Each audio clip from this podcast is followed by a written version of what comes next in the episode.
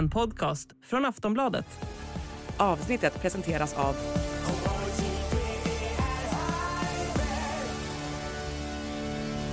Stödlinjen.se, åldersgräns 18 år.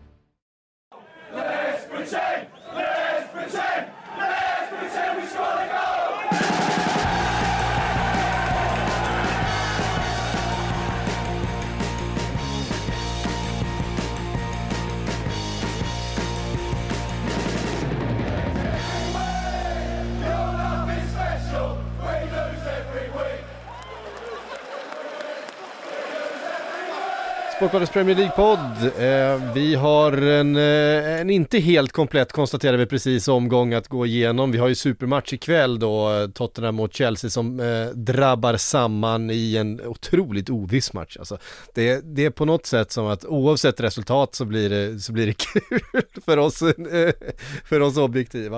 Eh, för det finns narrativ i, i allt som händer ikväll, men det ska vi inte ägna speciellt mycket tid åt här idag.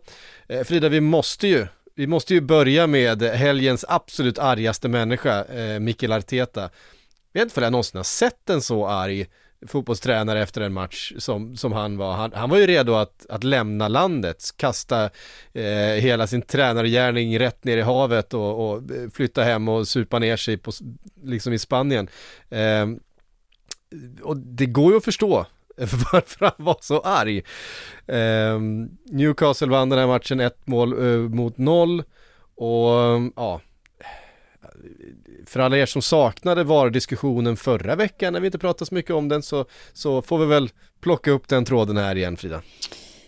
Ja, Gary O'Neill är väl den som har varit mest bitsk de senaste helgerna och eh, han var ju inte heller särskilt glad efter Wolves match här mot Sheffield United. Men jag då... älskar att det är där du lyfter först Frida. Ja, nej, men jag bara liksom, men du har ju rätt i att Artetas uh, utbrott där var ju en, en ny nivå på något sätt. Och eh, ja. ja.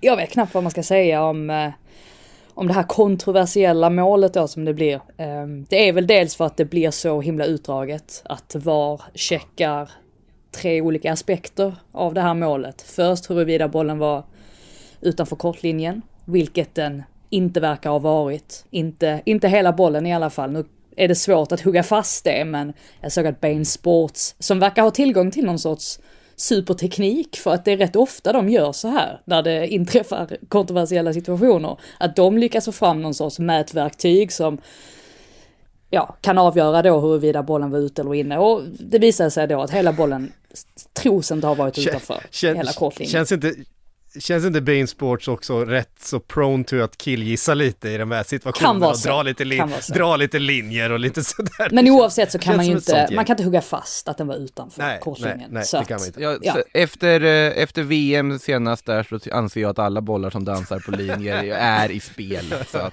ja.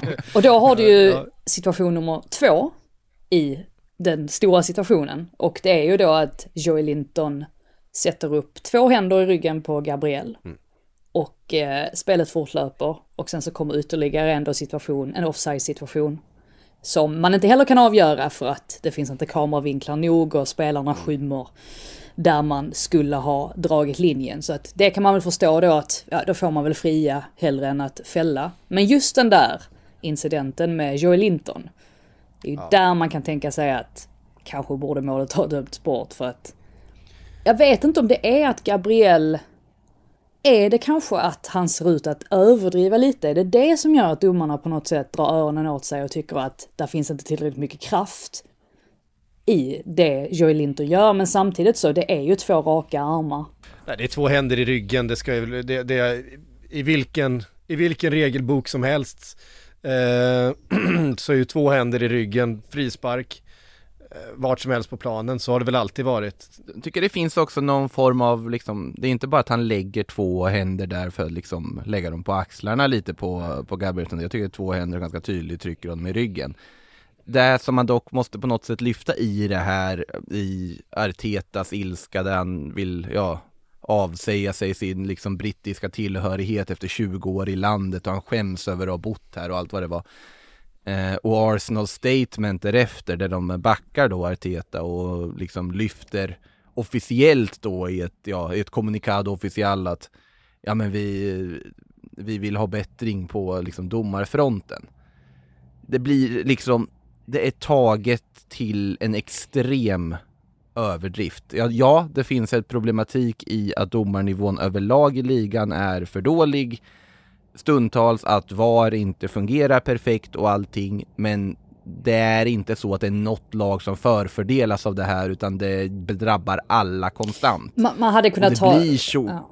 Man hade Ja. kunnat ta det direkt med PGMOL. Man hade inte behövt släppa ett Nej, pressmeddelande. nej. För det som händer också när man släpper ett sånt pressmeddelande, det är att dels så spär man på de här konspirationsteorierna om att Arsenal har blivit eh, felfördelat med flit. Och ja, jag tycker det i sin tur bara ökar ilskan hos supportrarna. Och, och det kan också ge en negativ effekt i stort mot domare, mot, ja, mot allt möjligt. Så att jag, jag kan hålla med om det, att det var, det var att ta i lite grann. Jag menar, Ja, Arteta, det Arteta sa ju allting som han ville ha sagt i, på, på sin presskonferens och i sina intervjuer. Så att, ja, fanns det, fanns det verkligen någonting mer att tillägga publikt? Det kan jag, tycker jag också att man kan ifrågasätta. Nej, men det blir att man på något sätt också undervärderar situationen. Ja, problematiken ligger här i att, att det inte funkar tillräckligt bra med VAR och att ingen riktigt vet hur de kommer döma när. Problematiken ligger inte i att Arsenal är sura över ett domslut, för det är så det börjar låta på allt, allt det blir med eh, officiellt pressmeddelande hit och en eh, galen Arteta dit. Men vi ska komma ihåg att det här är en match där Kai Havertz försöker tvåfota någon och det slutar med Newcastle får tre gula kort.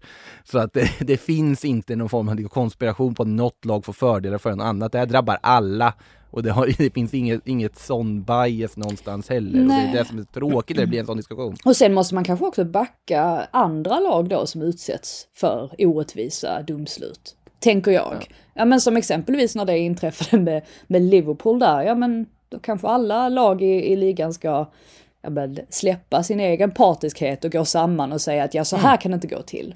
Men Det hade pickat upp jättemycket om Arsenal släppte pressmeddelandet när Liverpool ville ha ett omspel. herregud. Jag tyckte, ja. eh, då, då var ju dessutom Arteta ute och, och, och tyckte att nej men domarna måste, du vet, man måste ge dem utrymme att eh, göra sitt jobb och att man måste, man måste förlåta när det blir fel och det, det, eh, det har ju många som har delat just de citaten från den situationen. Ja, men det blir, det blir ju att den liksom viktiga diskussionen försvinner i att all, alla bara reagerar när det drabbar deras lag. Och absolut, människor funkar så och det finns väldigt mycket känslor inblandat och alla vill vinna fotbollsmatcher.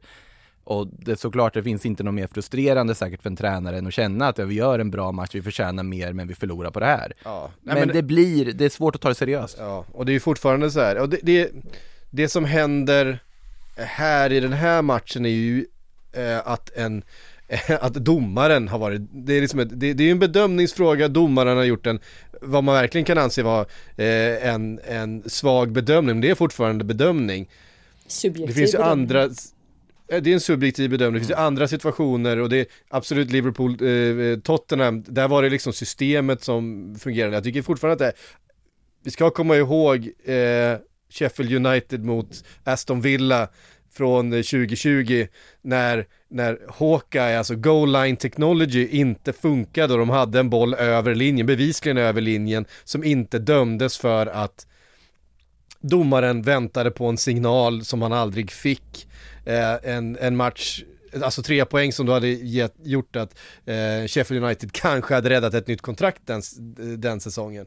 Eh, när, det, är- när det är teknik som vi har på något sätt eh, Eh, lämnat över vissa eh, bedömningar till, när den inte funkar, då tycker jag att det finns fog för att eh, då borde man verkligen gå samman och säga vi köper inte det här, vi köper kanske inte ens det här resultatet, alltså det här, det här är inte acceptabelt. Dåliga domare, det kommer liksom finnas, det har alltid funnits. Det har däremot inte alltid funnits teknik som förstör för för lag. Man måste skilja på de här sakerna och i det här fallet är det faktiskt en dålig domare som vi, eh, vi diskuterar. Det finns, Eh, det finns gott om det finns gott om dem höll jag på att säga. Sen så en sak, vi kommer komma in på den matchen långt senare. Men eh, om jag nu får ta upp Gary O'Neill igen. Så Ja, var, ju han, var ju han oerhört upprörd av att återigen få en, en straff emot sig där i slutminuterna mot Sheffield United. Mm. Var Fabio Silva som var på lite grann på en motståndare. Och han menar ju på då att, alltså Gary O'Neill tycker att det här är inte straff. Där finns inte tillräckligt med kontakt i den situationen för att det ska leda till straff. Och han hade tydligen haft ett samtal med domaren efteråt, de hade sutt, suttit ner i omklädningsrummet, de hade tittat på situationen. Domaren hävdade fortfarande att det var straff. Gary O'Neill med all sin erfarenhet, han tyckte inte att det var straff. Så att där ser man också att precis som du är inne på, ibland är det subjektiva domslut. Sen å andra sidan så, jag såg att Daily Mail, de hade pratat med Mark Clattenburg som ju är deras eh, domarexpert som brukar uttala sig när någonting sånt här sker. Och han tyckte att målet borde ha dömts bort så att ja, domare tycker ju också olika på något sätt. Men eh, ja, det är svårt att göra alla nöjda. Ja, onekligen. Om vi tittar på matchen då, det var en, en, en stökig match, det var ganska grinigt. Nu är alltså Newcastle inte... Arsenal och inte Sheffield United Exakt, Wolves. vi, vi går men, tillbaka till Newcastle. Men, ja, och en som eh, kommer lindrigt undan, måste man också tillägga, det är faktiskt David Raya som är ute och, och flänger han, och far i ja, den situationen. Verkligen. Jag fattar inte riktigt vad han gör rent positionsmässigt. Han, han hade också kunnat göra det bättre. Mycket, ja, def, definitivt. Verkligen. Han, han är ju helt felplacerad vid målet. Mm. Um, men som sagt, du var inne på Kai Havertz, hans tackling där som bara blir gult. Eh, Bruno Gimarais var inblandad i situationer. Ja, där har vi också en situation i det med eh, det, var, där, ja. det, det, var, det var grinigt, eh, inte super välspelat kanske, men otroligt mycket känslor på, på planen. Alltså underhållande på det sättet, mm. eh, verkligen. Och, jag tycker inte att, att 1-0 till Newcastle kändes orättvist på något sätt eh, som, som slutresultat. Jag kan tycka att Newcastle ändå var det bättre laget i den här matchen sett över 90 minuter. Alltså det var ju inget skönspel på, på något sätt. Alltså det Verkligen inte. var ju ingen match där man kände att wow, Eh, här flöt spelet på. Men det man kan säga det är ju att Newcastle, dels måste man hylla dem för hur de har hanterat alla de här skadefrånvarorna och andra frånvaron också som de har drabbats av de senaste veckorna. Och att de också såg till att stänga ner, ja egentligen blir det ju Arsenals enda vapen när vi tänker oss att Martin Ödegård är borta och Gabriel Jesus är borta. Att stänga ner kanterna då med Gabriel Martinelli och Bukayo Saka, då har du kommit en väldigt lång bit på vägen. Och det var ju exakt vad Newcastle gjorde. Och där visar de också, alltså spelarna, hur de är villiga att lägga ner det jobbet som krävs. Jag tänker då på Trippier till, eh, han spelade ju högerback fram tills eh, Dan Byrne klev av skadad, att han hade understöd från Almiron som klev ner och hjälpte honom att dubbla upp på Martinelli. Samma sak på, på andra kanten där, att de hela tiden var två. Det var Anthony Gordon som ofta tog jobbet hem och såg till att dubbla upp på, på Saka. Och Saka som dessutom har, han har ju varit lite sliten de senaste veckorna, han har spelat väldigt mycket och haft den här lilla känningen också som säkerligen har hämmat honom. Så att nej, Arsenal hade inte så mycket att komma med då. Alltså om vi tänker oss också att Ödegård är en väldigt viktig del av Arsenals kreativa spel. Eh, så att det gjorde Newcastle väldigt bra och det ska de ha en stor eloge för verkligen. Eh, just med tanke på alla, alla bortfall. Alltså den där Trippier, eh, det är ju kanske inte någon raketforskning jag ska uttrycka nu liksom, men han är bra alltså. Det är otroligt imponerad över hur, vilken extremt hög nivå han, eh, han håller för tillfället i mer eller mindre varje match han spelar. Eh, prickade verkligen rätt med den värvningen när de inledde det här eh, projektet de håller på med med just Kieran Trippier.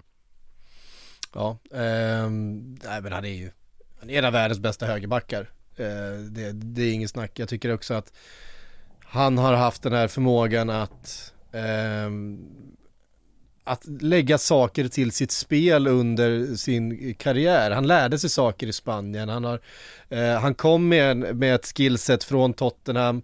Eh, vi visste att han var, var stark offensivt, han hade det där fina tillslaget framförallt eh, på ett som vi pratar så mycket om att han, att han kunde ta den här bollen liksom i steget. Eh, men i, i, i Spanien la han till liksom dimensioner till sitt spel och här i Newcastle har han vuxit ut till att bli en, en ledare verkligen. Mm. Eh, en, en, eh, en lagkapten med allt vad det innebär som ju de lägger väldigt mycket vikt vid i, i England har blivit en, en så viktig spelare för, för Newcastle. Eh, det är imponerande, uh, hela hans, hans karriärsresa. Och egentligen utan att ha tappat något utav, utav de styrkorna. Han är fortfarande mm. fantastisk offensiv, han har fortfarande det här tillslaget, han är en poängspelare, stark defensivt. Ehm, men den här ledartypen, den här spelaren, det var ju inte den spelaren han var i, Tottenham alls. Ehm, Ett så par klart. år med Cholo kan göra underverk, så är Men, det. men, men verkligen, han har ju lagt till ett försvarsspel eh, under de åren i Atletico Madrid som han inte hade innan. Nej, det är eh, inte en helt fel karriärresa heller. Börja i Tottenham som frejdig ytterback, ner till Atletico Madrid, lära sig försvara, bli, en, bli lite grisig, lära sig de sidorna av spelet, flytta upp och bli en, eh, liksom en, en bärande seniorspelare i ett eh, friskt satsande Premier League-lag. Det är väl en, en, en, en fin resa han har gjort. Eh, och Newcastle, viktiga poäng då för dem. Eh, tre poäng för att och, eh, ta in det där lilla eh, poänggapet som har blivit efter eh, ganska, ganska svag inledning på säsongen får man säga med deras mått mätt. De ska ju vara med där uppe och slåss om topp fyra positionerna. Eh, knappar in då på Aston Villa som eh, lite skrällförlorade får man ändå säga. Är det dit vi tar oss nu, eh, alltså? Ja men det, det, det blev så. Ja, jag Det gillar den segwayn. Ja. Helt plötsligt åker vi till det- Nottingham. Det blev så. Eh, det var inte min tanke egentligen, men nu, nu det, det blev så. Eh, för Nottingham Forest gör en jättefin match mot Aston Villa igår. Det är klart Villa har mycket av bollen, det är de som för stora delar av spelet, men Forest omställningar vi gör att, att Villa kan aldrig släpp, slappna av, de kan aldrig stå och rulla boll så nära boxen som de vill. De får vända om väldigt mycket. Ehm, och 2-0, det är klart att Villa hade sina målchanser i den här matchen, absolut. Men de kändes aldrig riktigt så, så farliga och Forrest kändes hela tiden som det farligare laget utav de två. Eh, och sen det blir lite komiskt med, på något sätt, eller komiskt, men det var ett speciellt mål. Eh, 2-0 målet, eh, Emi Martinez. Eh, Från, eh, sätt- från Ballon d'Or till det där. Ja, precis. Det var världens bästa målvakt som han ju utnämndes till på Ballon d'Or-galan. Eh, det såg inte riktigt ut som vid det eh, tillfället, även kanske första målet, även om han är skymd då, det var ett jättefint skott av Ola Aina, eh, bredsida från typ 25 meter. Eh, och han är väl skymd av egna spelare i första hand, det var väl en, eh, en offside fråga i alla fall där, men det är det hans egna spelare som skymmer honom. Men en jättefin match av Nottingham Forest och eh, tre poäng som tar dem upp på, ja, en bit upp i tabellen. Och Forest kommer ju liksom eh, inte vara inblandade i någon eh, bottenstrid. Det är ju, Det slår du fast nu det alltså? slår jag fast nu på en gång. Ja, det har ju... Jag tycker de ser, jag tycker de ser alldeles för bra ut. Ledningen har ju varit lite nervös ändå eh, på sistone med tanke på att resultaten inte riktigt har, eh, har gått med dem. Deras senaste seger, ja, e- efter den här då mot Villa var ju faktiskt mot Chelsea och det var ett bra tag sedan. Men jag tycker att Steve Cooper får mycket rätt i den här matchen. Och det Verkligen. var ju någonting man kunde ha invändningar mot i mötet med Liverpool, att han kanske var lite för eh, cynisk, lite för pragmatisk, att han skulle ha gått för det lite, lite Han blev mer. feg då. där. Han, Ja, han, blev, feg där. Ja, det var, det var Ja. fegt. Men i den här matchen så får han allting att stämma. Och dels det här då med att han valde att ställa upp dem in 4-1, 4-1 var det väl typ. Men också att han, ja, men han ger eh, Vlachodimos eh, sin debut i, i mål och sätter Matt Turner på bänken och sen så plockar han in Awonji igen, vilket var ganska väntat för att när han kom på mot Liverpool så var ju han faktiskt väldigt bra. Eh, det märks ju att man måste ha honom på planen om, om man har honom tillgänglig. Och sen så också att sätta ut då Toffolo som, eh, som vänsterback medan han flyttade då Ola Aina till, eh, till höger. Ehm, det var tre beslut som faktiskt fick ett väldigt bra utfall så att eh, Steve Cooper har på något sätt ökat på sina aktier här efter den här matchen. Jag tror inte att det var någon som ifrågasatte honom så i stort, men börjar resultaten gå emot det ändå, då kan det också snabbt bli en sån där nedåtgående spiral. Men ja, nu är han på banan igen. Mm, Rätt, rätta mig om jag har fel, men det var väl till och med snack om att Toffolo inte skulle få plats i den registrerade truppen inför säsongen efter, med tanke på liksom konkurrensen och invärvade ytterbackar och allting. Och här får han ju tacka inför förtroendet åtminstone med dubbla assist också. Gör det ju bra i övrigt med. Eh, Sen, var det, sen tyckte jag man, man såg också ett, ett, ett spelmönster. Det här är någonting som vi har pratat mycket om att en del lag Ja men Manchester United, liksom hur gör de mål? Vad är deras, vad är deras anfallsstrategi? Här såg man ju gång på gång hur eh, Forrest drev upp bollen eh, och sen sökte just den där passningen in i den ytan. Eh, alltså, det var väldigt tydligt hur man, hur man ville anfalla. Eh, man slog inte det tidiga inlägget, eh, man hade speed på kanterna då, inte minst med, eh, med eh, Antonio Langa som är väldigt bra i den här matchen också. Ta sig ner, bromsa upp, hitta ett, eh, ett snett inåt bakåt eh, spel. Det gjorde man flera gånger i den här matchen. Det är ju så första målet kommer till. Eh, och då är det inte ens, det är efter fem minuter, det är inte ens första, första målchansen man har på det sättet. Eh, så tydligen har man läst att det uppstår eh, luckor i sättet som eh, Villa då i sitt, sina defensiva omställningar och utnyttjar det. Ja, så de gjorde det maximala väl de få gånger de hade bollen. Mm. Det är det. Så är det. Sen är den där, alltså den där anfallstrion om vi då ska eh, kalla dem för det, med, med Elanga, Morgan Gibbs White och Avoni i den här matchen. De har väldigt mycket tillsammans, och tydligt med, med de här omställningarna, Awoni med sin kraft och eh, det han har, eh, Elanga med sina omställningar, alltså med sin speed och, och, och Gibbs White med dels speed men också eh, den fina tekniken han har och speluppfattningen. Det, jag tycker det, tycker det är ett bra lag. Eh, Sangare, jätteviktig i defensiven i, den här Det är matchen. ett fint mittfält de har. Jag gillar ju eh, Nico Dominguez också och sen eh, med Mangala och Sangare. De har köpt ihop ett väldigt, väldigt intressant och fint mittfält måste jag säga. Mm. Ehm, imponerande. Samtidigt ett Aston Villa som vi har hyllat ju under den här säsongen.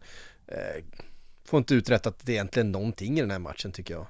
Eh, jag vet inte, Ollie Watkins han springer på allt och Diaby eh, men eh, det vet var som att bollarna ville inte, ville inte fastna. Nej, Just 74 den procents bollinnehav, men Mm. eh, ja, de hade ju ett par heta chanser, alltså riktigt heta chanser. Men eh, i övrigt nej, så var det ju inte deras dag alls. Nej. Eh, då tar vi oss därifrån då till eh, det laget vi nämnde som vi har ifrågasatt lite grann, de offensiva eh, strukturerna, hur ska målen komma? Manchester United på besök på Craven Cottage, Frida du var där. Eh, vi såg väl inte direkt några offensiva strukturer fram tills att Bruno Fernandes fick in det där målet eh, på slutet och räddade han Ten Hags karriär eh, så här långt. Han förlängde i alla fall eh, hans Manchester United-karriär lite grann. Tror vi det? Ja, alltså det beror på vem du frågar för att det, det är lite så när man, åh jag måste hosta bara. så, förlåt.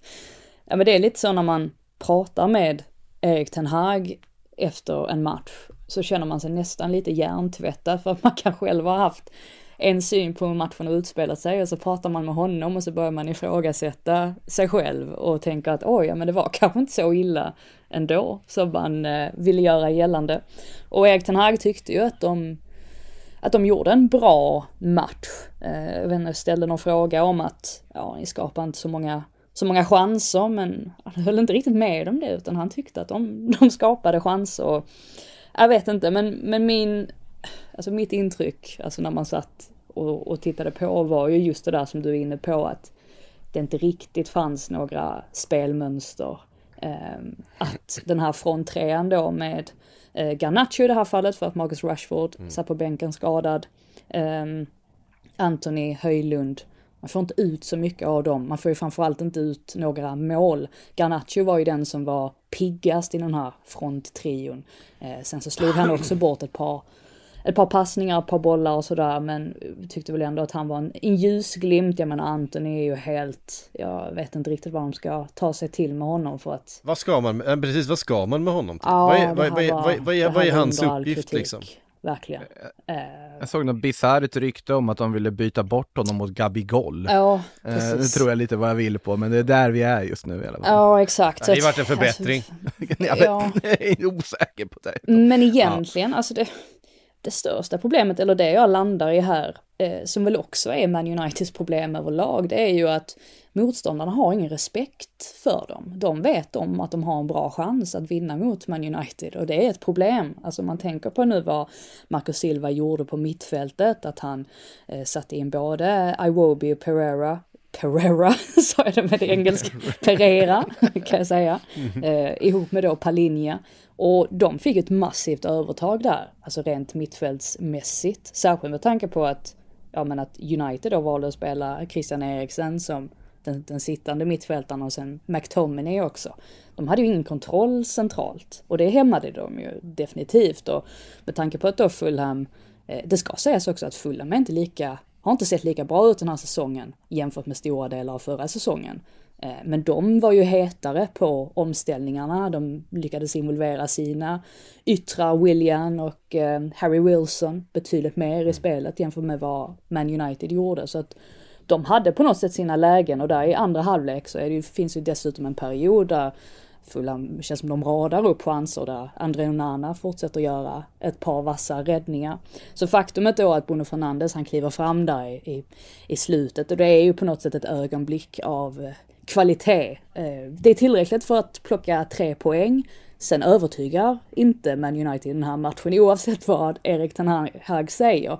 Men han nämnde också en sak där man ändå kan känna sympati för honom. Och det är ju just det här att de inte har kunnat mönstra samma startelva på väldigt länge och ja, kanske finns inte bredden där för att han på något sätt ska få ja, få lugn och Nej. ro och kunna, verkligen kunna sätta en spelidé men ja, det är ett steg framåt för Man United definitivt med tanke på de två senaste förlusterna. Men eh, samtidigt så hur länge, hur länge kommer det dröja innan nästa kris dyker upp? Det, är, det är väl den man sitter och Ja, nej men det är också så här, nej men man har ändå Varann, Amrabat, Mason Mount på bänken här. Alltså spelare som har spelat, som man hade kunnat se kliva in i en startelva. Men han håller ju på att spela ihop Johnny Evans och Harry Maguire i mittlåset. Han vill ju kunna spela med samma elva kontinuerligt. Nu var ju Maguire, han gör ju faktiskt en, en stabil insats. Eh, vill bara... Maguire har varit ganska bra överlag tycker jag också, liksom när han fått chansen här måste man säga.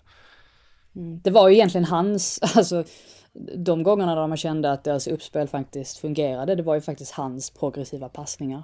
Um, för annars mm. tycker jag det är där man på något sätt kör fast hela tiden. Det var rätt så många gånger som Wan-Bissaka fick bollen på högerkanten och så slår han upp den till Anthony och sen så, ja, så vet inte han riktigt, ska han överlappa då och ge Anthony den passningsmöjligheten? Ja men då slutar de med något halvhjärtat istället så Anthony bara slår hem passningen igen till, till André Onana. Där ser man ju på något sätt att det finns ingen riktig struktur. Eh, men å andra sidan var, jag såg en, ja, någon som lyfte det här också, vad är egentligen alltså Man Uniteds eh, identitet. Alltså vad vill man med ett Man United-lag? Ja, först och främst så handlar det väl om vinnarkultur, man vill bara se Man United vinna. Och ja, eh, det satt långt inne men eh, till slut så, så kom den ju och det var väl typiskt att det var Bruno Fernandes också som fick hela arenan emot sig efter typ eh, 15 minuters spel och eh, supportrarna skrek, vad, vad skrek de? De skrek fuskar och allt möjligt. Fulham-supportrar då ska tilläggas givetvis. Mm. Eh, men eh, ja, det var han som gick därifrån med ett leende på läpparna så att säga. Ja, och det var ju talande när, när Fulham-klacken började sjunga You're getting sacked in the morning. Ehm, ja. Det fick de i och för sig äta upp då, men det, tycker jag väl också lite talande med Bruno Fernandes. Det har ju funnits en diskussion kring hur lämpad han är att bära en kaptensbindel, vilket jag tycker är en ganska liksom skev diskussion. Hur mycket ska de byta kapten i Roy, Roy Keane-diskussionen. Ja, och där tycker jag att jag tycker väl Bruno visar just med det han gör här, varför han är lagkapten på något sätt. Det är han som kliver fram med en individuell prestation när de behöver det i det där läget. Absolut, hans kroppsspråk ibland inte det här klassiska brittiska kaptensmaterialet, men det är en ledargestalt. Det är en spelare som brinner för Manchester United som bara den och som har individuell kvalitet att kliva fram och avgöra den här typen av matcher. Men om vi tittar på det som man förknippar rent fotbolls, ska säga, eh, filosofiskt med Manchester United, då, då, går man ju tillbaks till Alex Fergusons Manchester United, för det är på något sätt det som har definierat eh, det moderna Manchester United och då har det ju varit den här kombinationen utav kontroll och tempo, men framförallt det här att ha eh, stora personligheter som vinner sina matcher på planen. Det har ju varit mm. liksom eh, Alex Fergusons och en anpassningsförmåga. Alltså, ja, det, det, var liksom, eh, det var inte ett, det var inte ett, det var inte ett defensivt liksom lag som, som exploderade ut i omställningar. Det var ett lag med mycket kontroll och mycket eh, alltså dueller på planen, att, att ha kontrollen i att jag vet att Ryan Giggs vinner sin kant, jag vet att Roy Keane vinner sin centrala mittfältskamp och Paul Scholes och Cristiano Ronaldo eller vem det nu än är som har varit och jag vet att när bollen kommer in i planen så kommer eh, van Nistelrooy ha övertag på den här backen och, och mina mitt, alltså det har varit liksom, det, och, och där sak, det, det saknas ju helt och hållet från det här Manchester United. Fast jag tycker faktiskt Eh. just det här med omställningar, det tyckte jag, def, alltid, eller det tycker jag alltid har definierat Man United, just det här med att de har varit väldigt Mycket- skickliga alltså med, med snabba anfall, att det, det har gått kvickt. Det har de varit. Och det har ju ändå suttit i under en rätt så lång tid. Och det är fortfarande där de är som allra hetast och gör som flest mål. Det är ju faktiskt via omställningar, så att den delen har de på något sätt behållt, men man ser inte det lika mycket mot ett lag som exempelvis nu Fulham som väljer att ställa sig lite, lite lägre eller vara, ja, alltså vara lite mer så här försvarsinriktade. Då får ju Man United det svårt när de liksom ska föra matchen då. Ja, då kommer de inte alltid någon vart. Men det är, det är ju ett lag som tidigare, för jag tycker väl att liksom deras storhet under storhetstiden var just det att de kunde ju anpassa sig efter motstånd i varje match. De var inte låsta vid en viss spelfilosofi eller en viss identitet, utan deras identitet var att vi är väldigt bra på att vinna fotbollsmatcher. Ja, alltså det var ju Eh. Fergusons, alltså hans skicklighet som tränare var ju Precis. faktiskt att han lyckades, att han precis som du säger, han lyckades anpassa sig efter alla nya trender. Eh, han visste när han skulle tweaka på grejer. Han, det var ju så han lyckades hålla sig kvar på den nivån under så pass lång tid. Det var inte för att han gjorde det sin, ja men, ja, det var inte så att han följde en viss filosofi och så vägrade han vika sig från den. Helt tvärtom. Eh, så att, Och han byggde om det här laget och spelarna som kom dit, liksom, de, de fick höja upp sig till, till Manchester Uniteds nivå. Det var liksom det som var kravet, du kommer dit, ja men då får du höja dig. Det är inte att du kommer dit och sen måste du höja alla andra. Som det är nu. Alla spelare som kommer förväntas höja resten.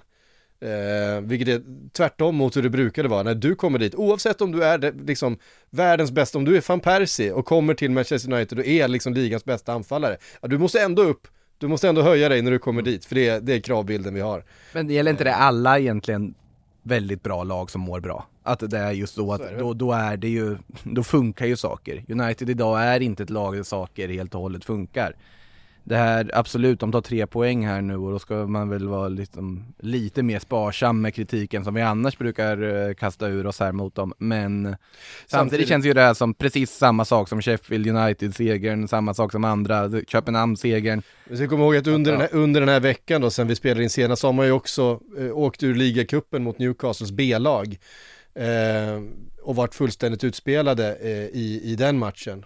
Eh, så Alltså, att, har, eh, det, det, främsta är problemet inte här det är ju trots allt, alltså det är det centrala mittfältet. Alltså hur man ska få till den bana- balansen, särskilt när Casemiro då är borta. Eller om Casemiro är ur form som vi ändå har sett det till viss del under den här säsongen.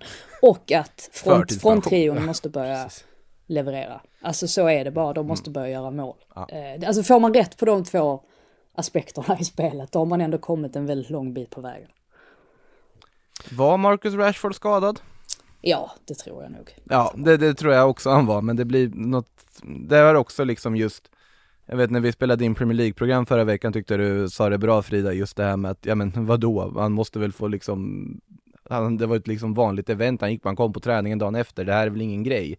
Sen gör ju på något sätt den här ändå en grej av det här som är helt överspelat när jag säger it's unacceptable.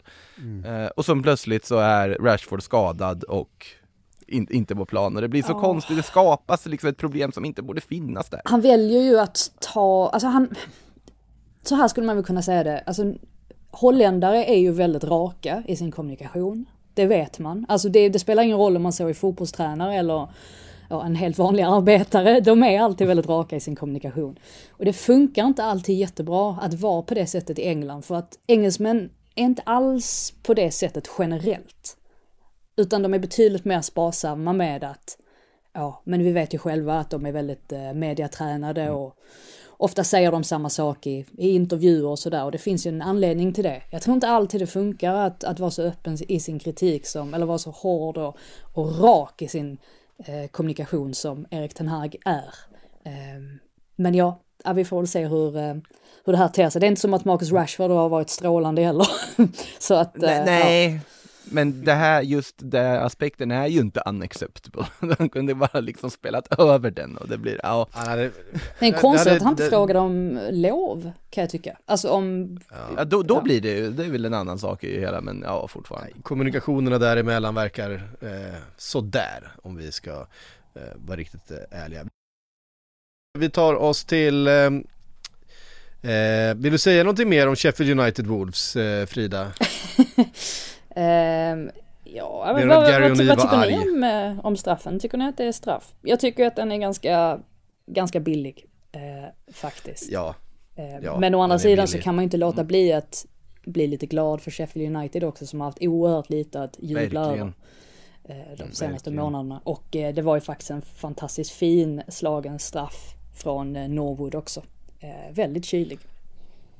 Äh, det, det kan vara de tre mest välbehövliga poängen vi har sett den här säsongen med tanke på hur de har inlett den där säsongen, The Blades. Så det är man väldigt glad för deras skull framförallt att de får lite medstuds och eh, får med sig en seger och kanske ändå kan, kan försöka visa åtminstone att de inte har tänkt bara lägga sig platt och åka ur.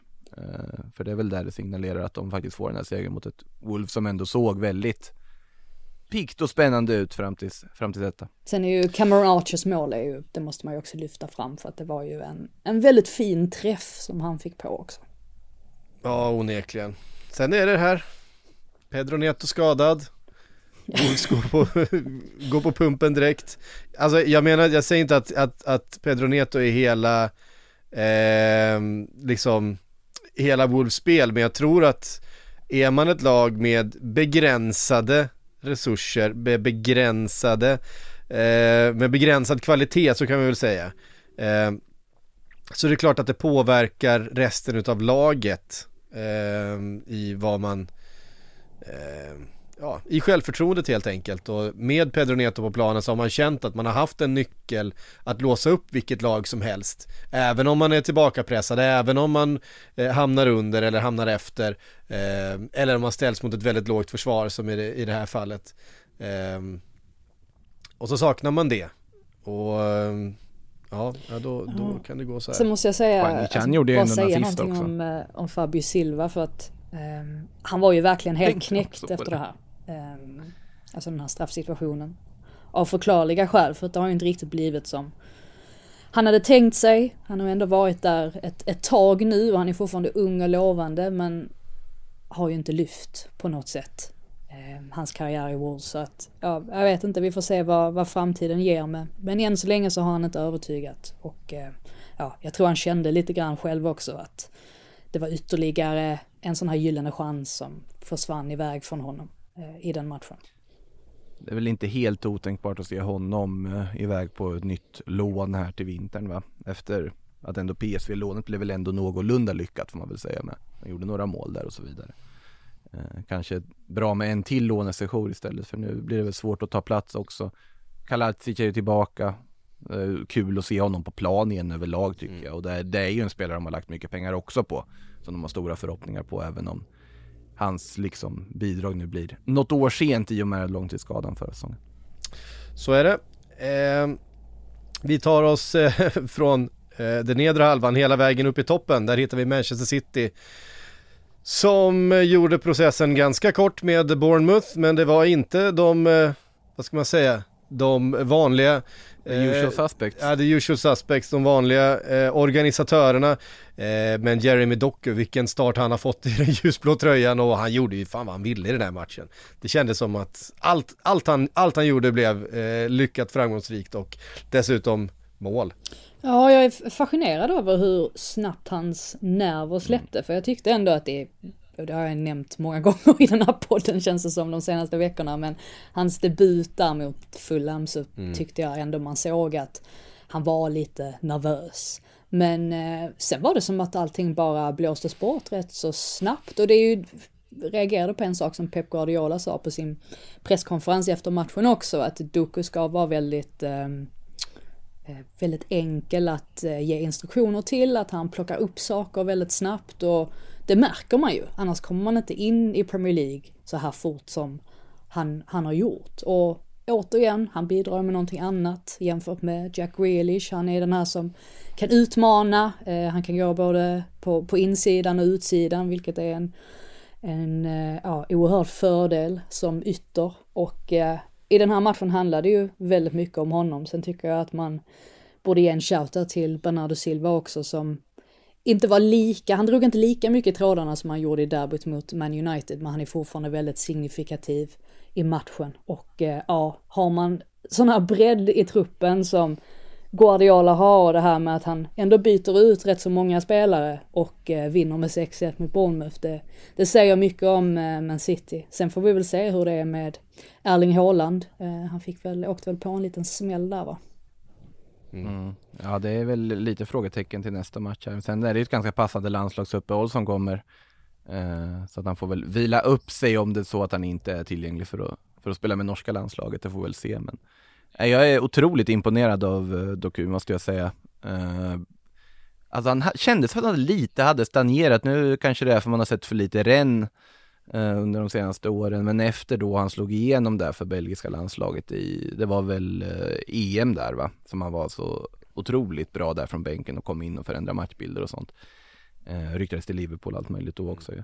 Mm. Men att jag är lite förvånad när City la så mycket pengar på honom här och nu som ersättare till eh, Mahrez på något sätt. Men han har ju kommit in och varit, ja, extremt snabbt Alltså vilka dragningar! Alltså det, det är ju, det, är sällan man ser en spelare Eh, alltså det är klart vi har haft Sen Maximan och så vidare som, som har de här dribblingarna i sig men som inte kanske eh, levererar så många poäng som eh, man, man hade kunnat förvänta sig. Här är det ju dels det är dribblingar och surfinter, han gör ju två mål och tre assist i den här matchen så att det ger ju dessutom poäng och han har ju gjort poäng i, i känns som varenda match eh, Manchester City har spelat den senaste tiden. Och här kommer vi ju då in lite på det vi var och touchade förut just att hur det funkar att komma till ett lag som mår bra. Mm. Att han då liksom snabbt akklimatiserar sig till en en vardag och en träningsmiljö och en matchmiljö där allting fungerar. Han lyfter i och med det. Och jag är ganska säker på att om han hade gått till en mindre välmående klubb så hade absolut inte den här liksom ja, akklimatiseringen gått lika fort. Är väl känslan i alla fall. Men det, i det här City, om du kommer dit och får speltid och förtroende som han har fått, ja då kan det lyfta eftersom han har ju liksom de tekniska egenskaperna och och spetskvaliteterna för att verkligen briljera i det här laget. Alltså det är förståeligt alltså, varför Man City värvade in honom också, för att de ville ju ha en ja. spelare som skilde sig från de andra. Och eh, han är ju en sån. Sen kommer inte han spela, och jag är ganska övertygad om att han möjligtvis inte kommer starta de allra största matcherna, för då vill Guardiola kanske snarare fokusera på att ha mer kontroll över matchen, så att då väljer man en sån som Jack Grealish som mer håller i bollen och kan sakta in spelet. Ehm, men eh, ja, att kunna ha Ducko och slänga in lite då och då, eh, eller som nu, alltså starta matcher också givetvis. Jag menar det är ju en, en fantastisk tillgång, särskilt när man möter lag som kanske står lite lägre och man måste på något sätt eh, hitta en större variation då i sitt anfallsspel. Eh, nu hyllade ju Guardiola Bournemouth för att de försökte trycka upp och försökte spela, men ja, det slu slutade inte så lyckligt. Nej men alltså om ni, inte, om ni inte har sett eh, highlights från det här, kolla framförallt 5-1 målet, det som det Doku gör där när han, när han får eh, bollen djupt nere på egen planhalva, eh, tittar upp, gör sin gubbe där och sen slår en helt perfekt liksom 50 meters passning till, eh, till Bernardo Silva som springer ner och i sin tur gör sin gubbe och chippar in bollen. Ja, det, är ett, eh, det är ett fantastiskt vackert fotbollsmål, en omställning och det är så mycket, det är så mycket kvalitet hela vägen. Och sen en, en assist till Oscar Bob. Eh, Just Oscar Bob kom in och gjorde assist. Ja, visst. Det är namnet alltså. Ja. ja, det är roligt. Fantastiskt. Eh, vi tar oss därifrån då till eh, Everton-Brighton, eh, ett otroligt ovisst inför. Alltså jag satt där med stryktipskupongen och sa, fan ska man, alltså Everton på hemmaplan, det har inte varit någon kul historia. Samtidigt ovisst. ett Everton i form. De är, ju, de är ju sensationellt bra alltid mot Brighton, minns du inte förra säsongen? Jo, det är ju det också. Och så ett Brighton som, som liksom har gått trögt, inte fått någon utdelning. Eh, samtidigt var det, liksom, det var liksom läge för Everton, kände jag, att igen göra en platt match på Goodison Park. Det, det, brukar ju liksom, det brukar ju bli så. Man bygger upp lite förväntningar och sen så åker man på en 3-0 eller något sånt där på Goodison Park. Eh, så blev det inte den här gången. 1-1 slutade matchen och jag tror att båda lagen är rätt nöjda med det. Eh, om jag ska vara riktigt ärlig. Ja, Everton känner väl också att de hade kunnat få med sig alla tre poängen här. Att det var, var lite otur ändå, 84 minuter då Young registreras för, för självmål. Eh, men eh, ja, det är ju lite grann sådär att när man möter Brighton så måste man, man måste antingen stå lågt i ett kompakt försvar eller så måste man vara otroligt aggressiv och bara kliva fram man-man. Och här väljer ju Everton att göra precis som de gjorde i mötet på och, eller i Brighton då förra säsongen, när de helt enkelt eh, ställer upp sig på ett riktigt Sean Dyskt vis.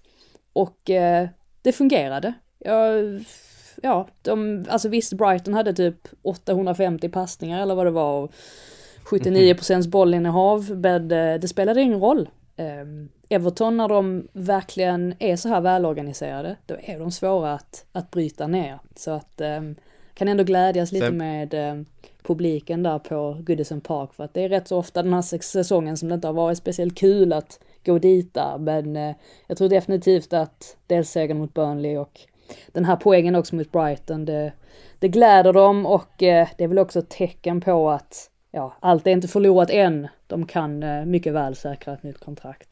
Sen förtjänade det där Lewis Dunk målet som dömdes bort eh, i första att, att, att godkännas bara för att den, den frisparksvarianten och att det är Louis Dunk som drar på volley med vänstern i ribba in.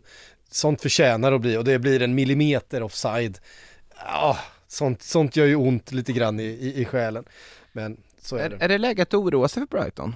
Alltså det är läge att oroa Alltså, sig Lite. rent defensivt. De, de har ju släppt in otroligt mycket mål den här säsongen än så länge. Så att de har liksom gått från att de gör fler mål jämfört med, alltså, om vi tänker för ett år sedan. Men de släpper också in fler mål. Så att på något sätt så kan man tycka att Roberto de Cherby borde kanske ändå hitta en, en liten, eh, lite bättre balans mellan de båda.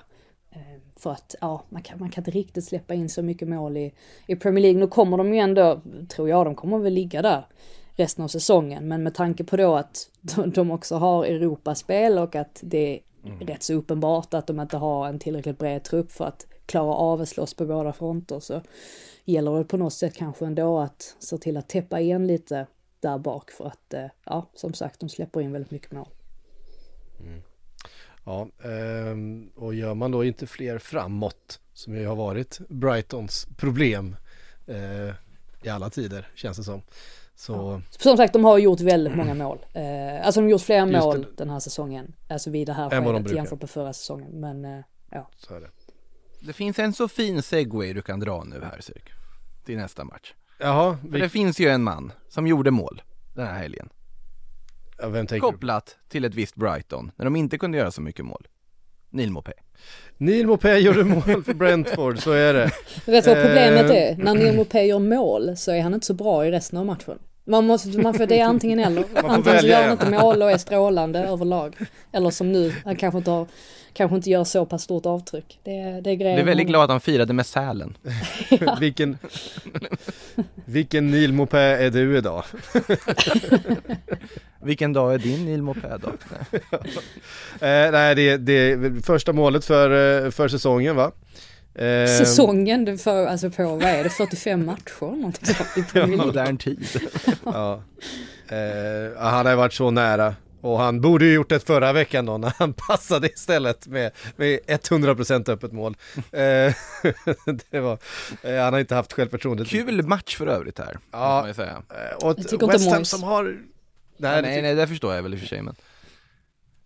Eh, ett West Ham som har, som har eh, kommit ur sin, eh, sin fina form här lite grann. Det, jag vet inte, det, det ser lite, det ser lite, den där bristen på Declan Rice tycker jag börjar lysa igenom. Det ser lite, lite tunt ut centralt eh, stundtals. Framförallt måste de väl kunna försvara egen box när det kommer in inlägg Ja, jag tänkte precis säga det. Det var ju det som var det primära problemet i den här matchen. Alltså att de, alltså i luftrummet var de ju katastrofala. Eh, och det kan man inte vara mot, mot Brentford. Ja, det går för lätt för dem helt enkelt att, att göra mål. Jag tycker att det är ganska okaraktäristiskt för ett Moise-lag också, att man är så pass Mm. dålig i luftrummet. Sen ska ju tilläggas att Kurt Zuma saknas i den här matchen och han är väl deras starkaste spelare i luften. Så är det ju Men, absolut. Eh, nej, det var, eh, jag menar, Mavropanos eh, har väl, jag har väl en speciell relation till honom men eh, ja det där självmålet var, eh, det var inte snyggt om man säger så. Eh, det, Snyggt. Ja, det, det borde ha varit betydligt mer kraft i den där nicken så att den hade gått över eh, ribban. Så att där fanns definitivt, definitivt mer att begära. Men en sån som Mohamed Kudus till exempel ger Ja, ju West mål. Ham en kreativ sida. Som vi Det var inte ett lätt och sett. ledigt avslut. Ja, Ah, vi har inte riktigt sett det tidigare ju. Alltså att de har kunnat ha ha den, eh, Nej. den möjligheten att integrera den spelaren. För att man tänker sig väl också att David Moyes är en sån tränare som kanske inte riktigt uppskattar den spelartypen. Men nu börjar Kudus ta för sig så att jag tycker ändå att det finns, finns bra sidor till West Ham. Men i det här fallet så blev det uppenbart vad deras svaghet var. Ja, eh, verkligen. Nej men som sagt, det, det brukar inte släppas in mål på det här sättet eh, i West Ham och det är väl det jag menar, det, det såg det såg inte sådär tungt och stabilt ut som, eh, som det brukar göra.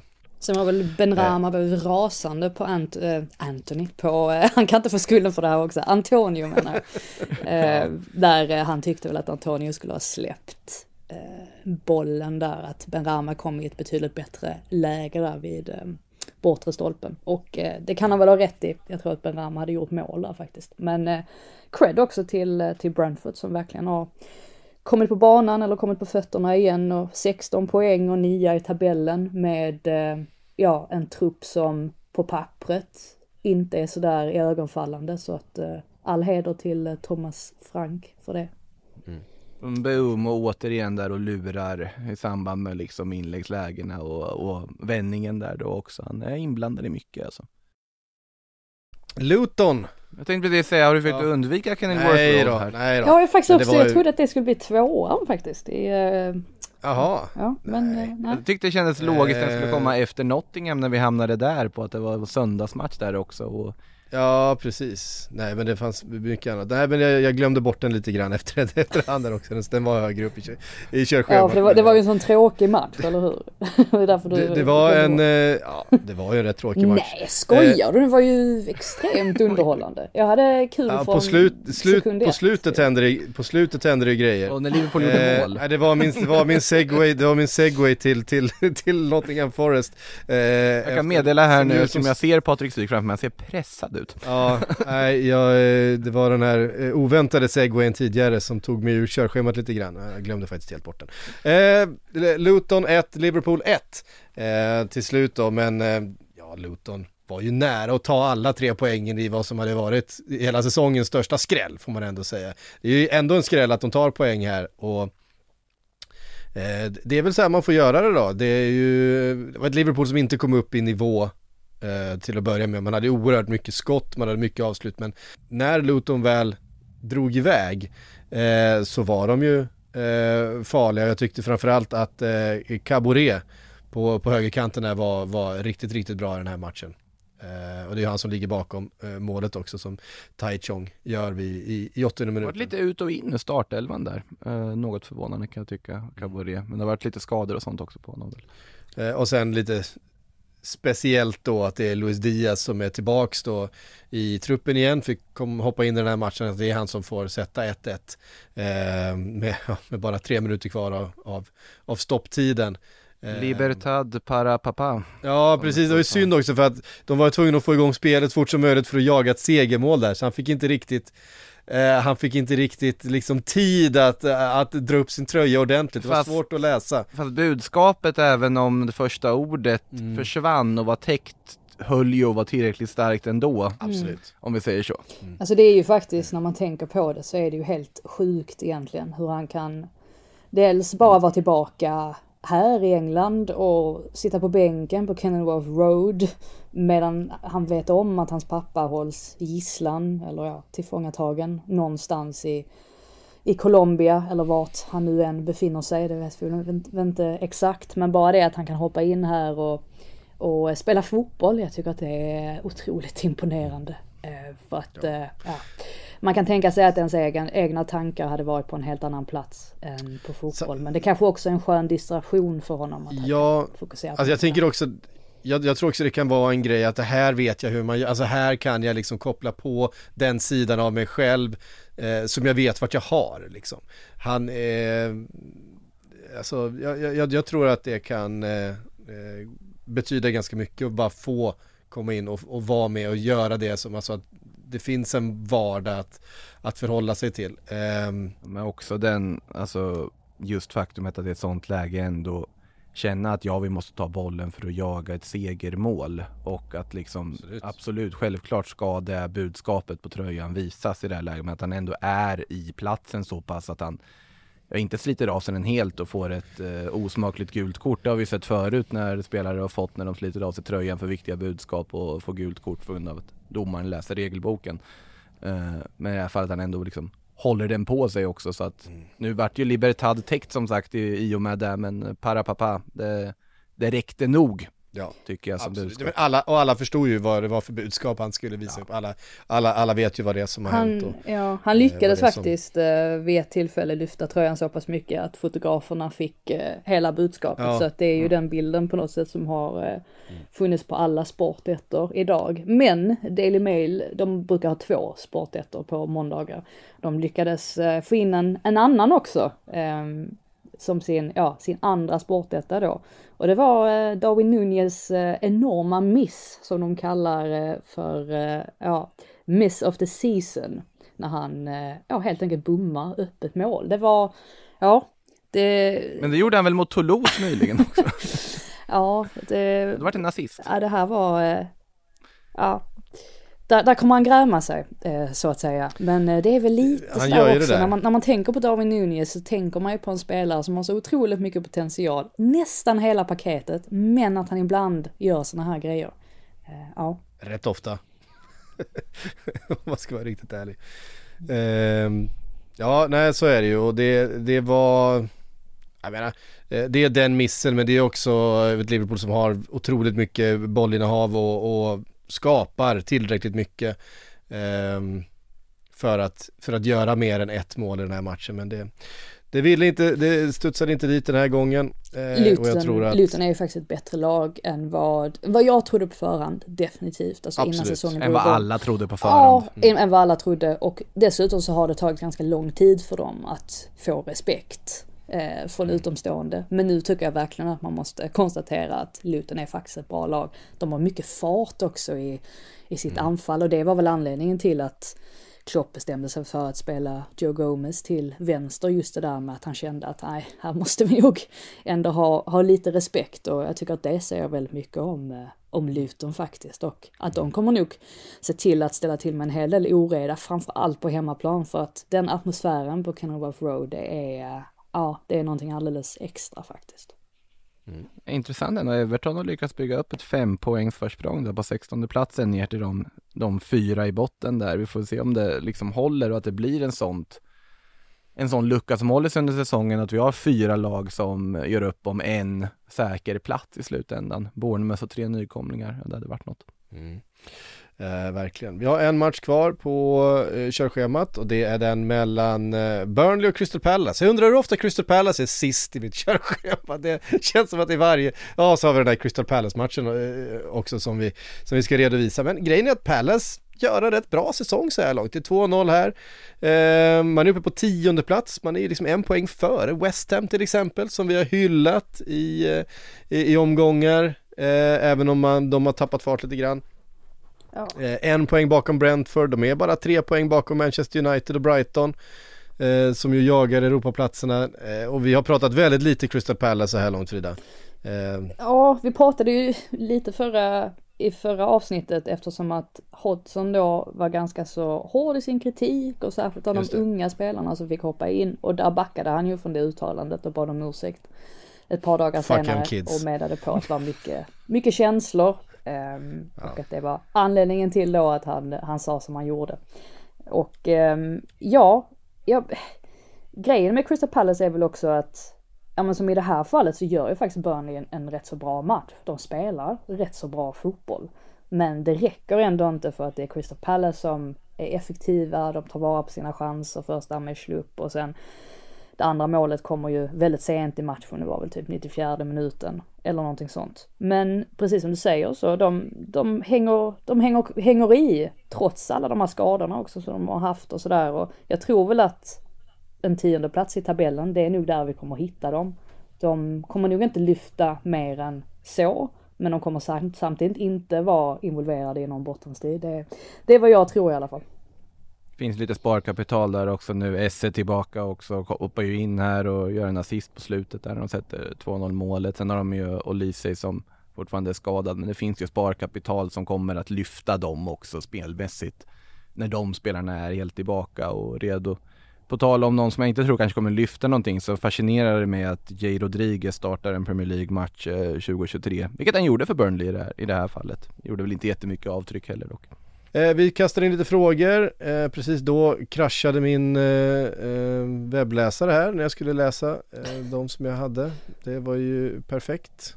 Eh, bara flika in för att jag sa ju en grej här i förra avsnittet om Arsène Wenger som upprörde vissa, inte jättemånga, men en, en del som hörde av sig och undrade vad jag, vad jag pratar om. Ehm, och jag fick ju gå tillbaka då och lyssna på avsnittet och det kanske är tredje gången jag lyssnar på den här podcasten eh, på egen hand och det är en fruktansvärd upplevelse bara det, att höra sin egen röst. Och sen kan jag hålla med om att sättet jag sa det på, för att jag sa ju rakt, alltså ordagrant så sa jag att Wenger inte var en speciellt bra tränare.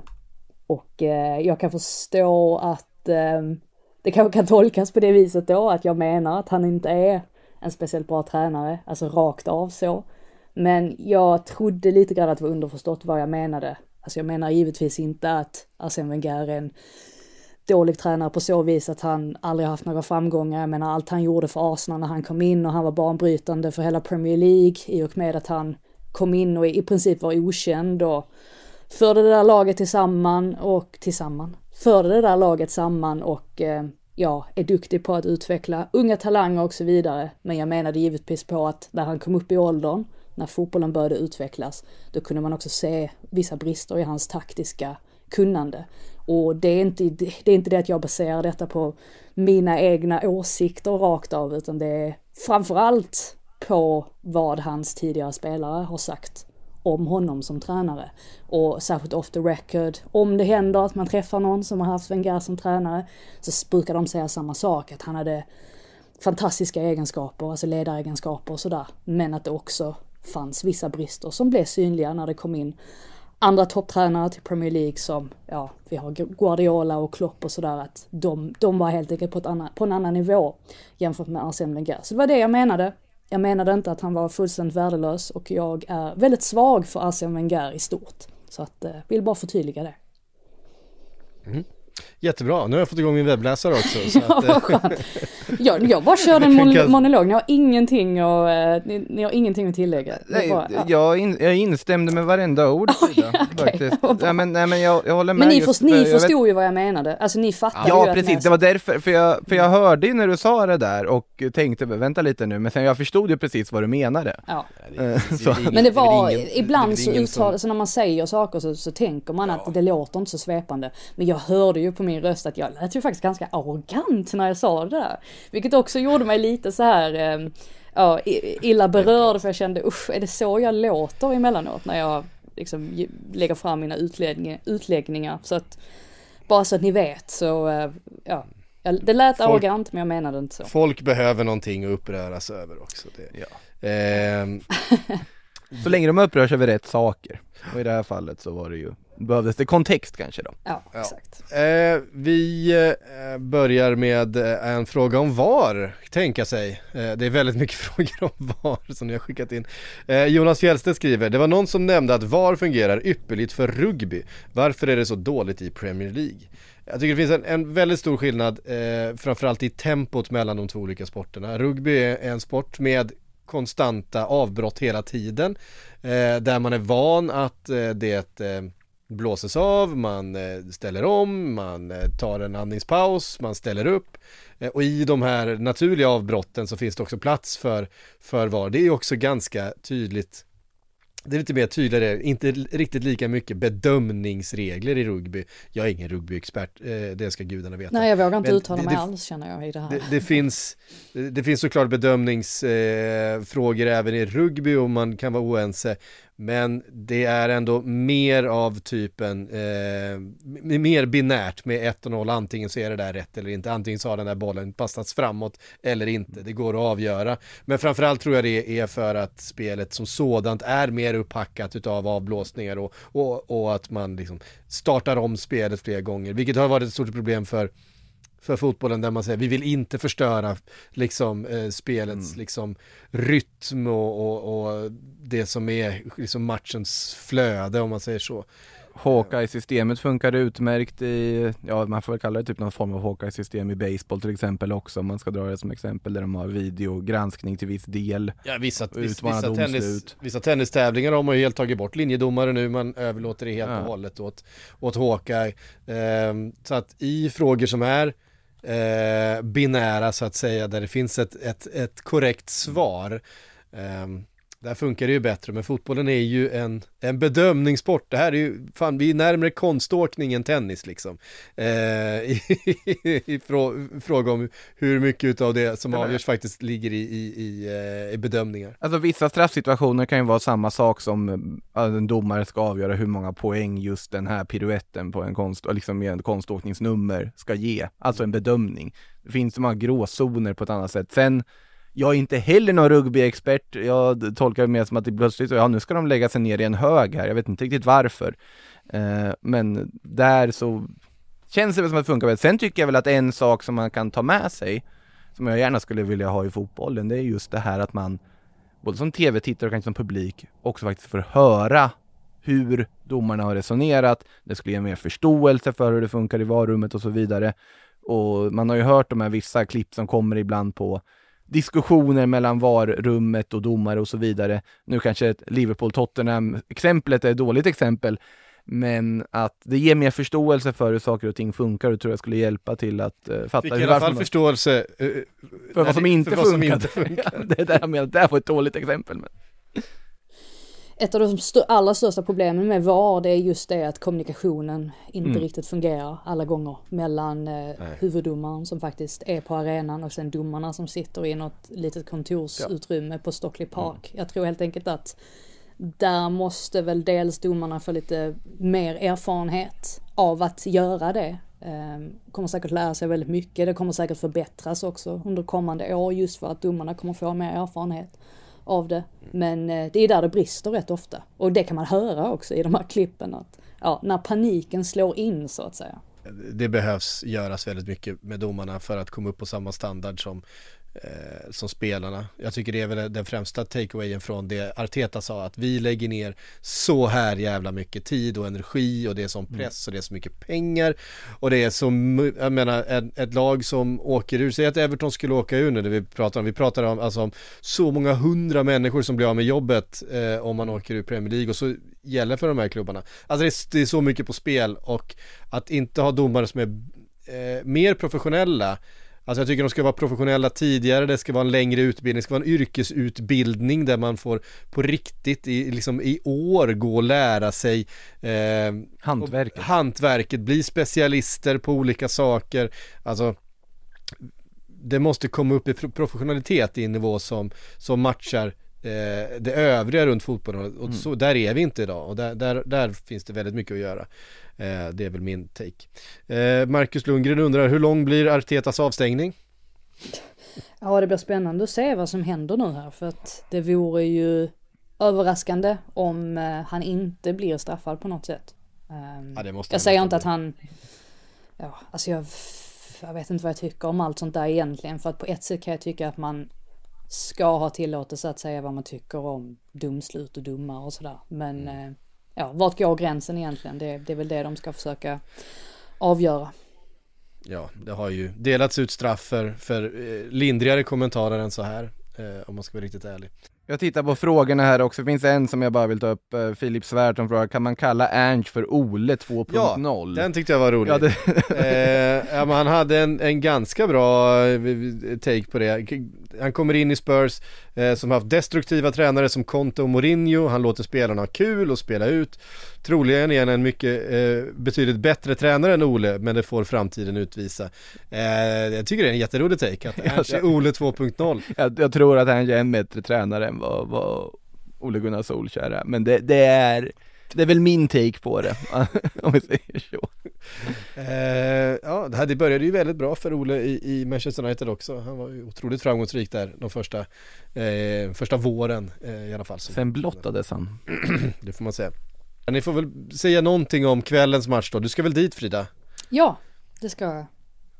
Det blir, eh, nu kommer ju säkert folk lyssna på det här, eh, ja, eventuellt några i alla fall, eh, efter den har spelats. Men får vi en, får vi en prediction, prediction va, hur slutar matchen ikväll? Mm. Ja, det är ju tufft att säga kring förstås, men jag tror att Chelsea har en ganska bra chans ändå. Jag tror att vi eh, möjligtvis kommer få se, dem, se dem spela bättre mot ett lag som Tottenham som trycker upp betydligt mer än vad andra motståndare gör. Så att eh, jag säger väl det, att eh, de har en bra chans. Men att det kanske blir typ 2-2. Cole Palmers stora genombrott, kan det vara det vi får se kanske möjligtvis ikväll? Ja, jag tycker nästan att han redan har fått sitt genombrott. Jo, det, jag det kan man väl argumentera för i och för sig. Man måste mm. prestera i de stora matcherna eller mot ja, mm. topplagen för att eh, på något sätt eh, få den stämpeln. Men eh, absolut. Sen tror jag till och med att Cole Palmer, nu är det kanske att dra för, för höga växlar eller för tidigt i alla fall, men jag tror att det möjligtvis kan bli så att om han fortsätter så här som han har gjort denna säsongen, tror jag han kommer bli ett namn för för landslaget, alltså till EM då i sommar. Mm. Jag tror att folk kommer vilja Absolut ha honom inte otänkbart. Mm. Ja, det, det, det köper jag fullt. Eh, ja, som sagt, nej, men jag tror också att eh, Tottenham på hemmaplan liksom förväntas också föra den här matchen och spela offensivt och frejdigt och, och liksom göra det som, eh, som man har gjort hittills så bra. Men att det kanske hade varit på sin plats att vara lite mer Eh, pragmatisk här och det vet jag inte ifall, ifall Tottenham kommer vara tillräckligt pragmatiska eh, mot ett eh, Chelsea som har mycket kvalitet. Såklart, vi får se, vi får se. Eh, tusen tack alla ni som har lyssnat i alla fall. Jag säger 2-1 Chelsea. Ska jag också säga någonting? Ja, säg någonting. jag säger, okej okay, jag sticker väl ut hakan och säger att Spurs faktiskt fortsätter på inslagen väg, de vinner med 2-1. Ja men du säger 2-1 Chelsea, 2-2, 2-1 eh, Tottenham. Ja, eh, bra spridning, det har vi helgarderat. det har vi verkligen Då har vi inte jinxat någon i alla fall. Eh, ja, det är fint. Hörrni, alla, tack alla ni som har lyssnat, vi hörs om en vecka igen.